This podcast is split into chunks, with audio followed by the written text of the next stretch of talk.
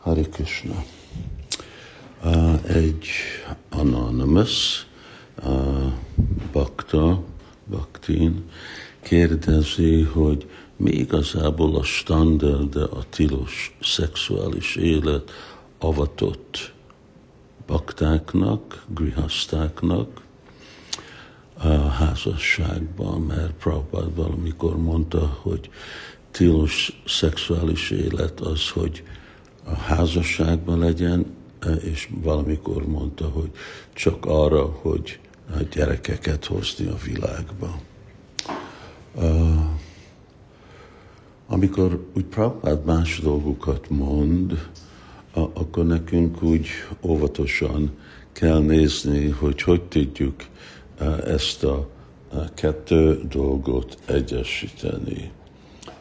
Mind van a standard filozofikai dolog, thesis, antithesis, és, uh, és a, a harmadik synthesis. synthesis. Szóval, hogy thesis, egy mondás, antithesis, egy ellenmondás, és synthesis. Szóval amikor egy tökéletes személy, amikor lelki tanítómester mond ellenmondást, akkor a, a dolgunk nézni, hogy ő egyesítette ezt a kettő dolgot, az a legjobb dolog, és amikor ő nem adta ezt a synthesis ennek a kettő dolognak, akkor nekünk kell használni az intelligenciánkat megtalálni.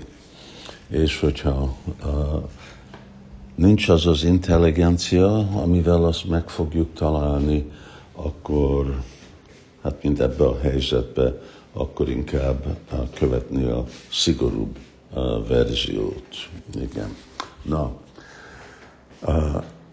én most nem fogok utána nézni sok-sok hol van a pohar? Hol van a poharam?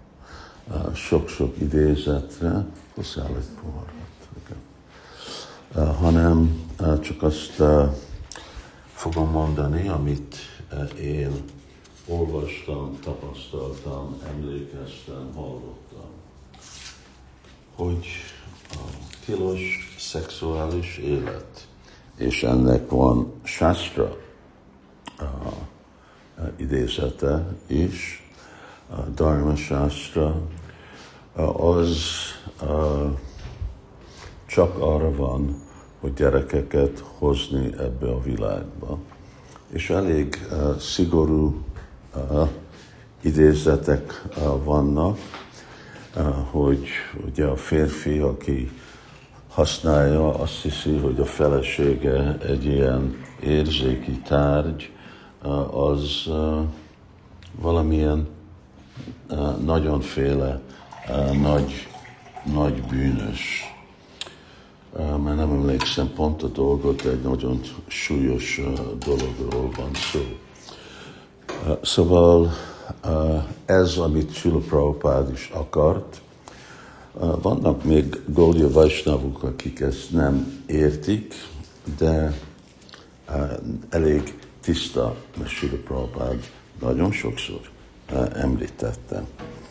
De ugyanakkor Prabhupád is mondta embereknek, hogy legalább ne váljanak el, és legalább gyakorolják a, a, a szexuális életet házasságba.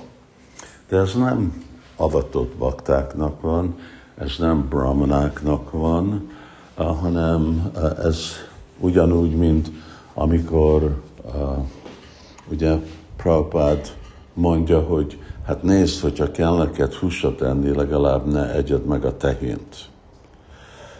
Jó a húsot enni? Hát persze, hogy nem jó az is egy bűnös dolog, megölni állatot. De egy sokkal bűnösebb dolog tehént megölni, mint megölni egy csirkét, vagy egy kecskét. Szóval ugyanígy nekünk így kell látni, hogy kinek kommunikál Srila Prabhupád, és igen, más emberektől más uh, uh, dolgokat van, amikor Prabhupád elvárt, valamikor mi elvárjunk. És miért várjuk, elvárjuk? Mert úgyse tudják azt követni, akkor legalább kövessék ezt. Ugye, hogyha nem tudnak négy szabályt követni, kövessenek hármat, amikor nekünk is vannak a siksa fogadalom. Szóval úgy nem kezdünk el négy fogadalommal, hanem kérjük, hogy akkor oké, okay, akkor legalább egy, vagy, és aztán meg kettő, és három, és négy. Szóval így a korlátozni az érzékeket. Végre erről szól az egyik egész védikus irodalom. Szóval miért, miért van húsevés javasolva a, a védikus irodalomban? Hogy ajánlni uh, uh, Kalinak, uh, Kali Trévinek uh, ajánlni uh, állatot, kecskét, és akkor azt lehet megenni.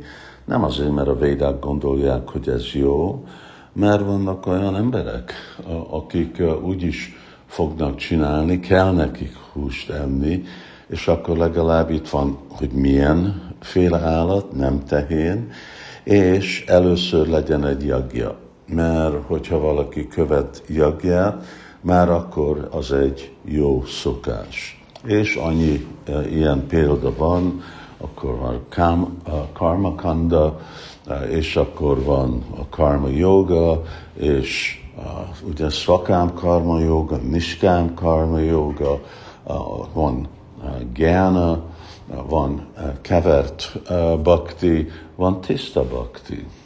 Eh, és a tiszta baktiba meg vannak más utasítások. Szóval ez a, a ok, hogy Sila Prabhupád így ad másik a, utasítást, de nekünk nagyon tisztába kell lenni ezzel, és itt nem, hogy csak egy pár szó volt erről szó, hanem sokszor, hogy ez csak arra a célra, hogy gyerekeket hozni a világba.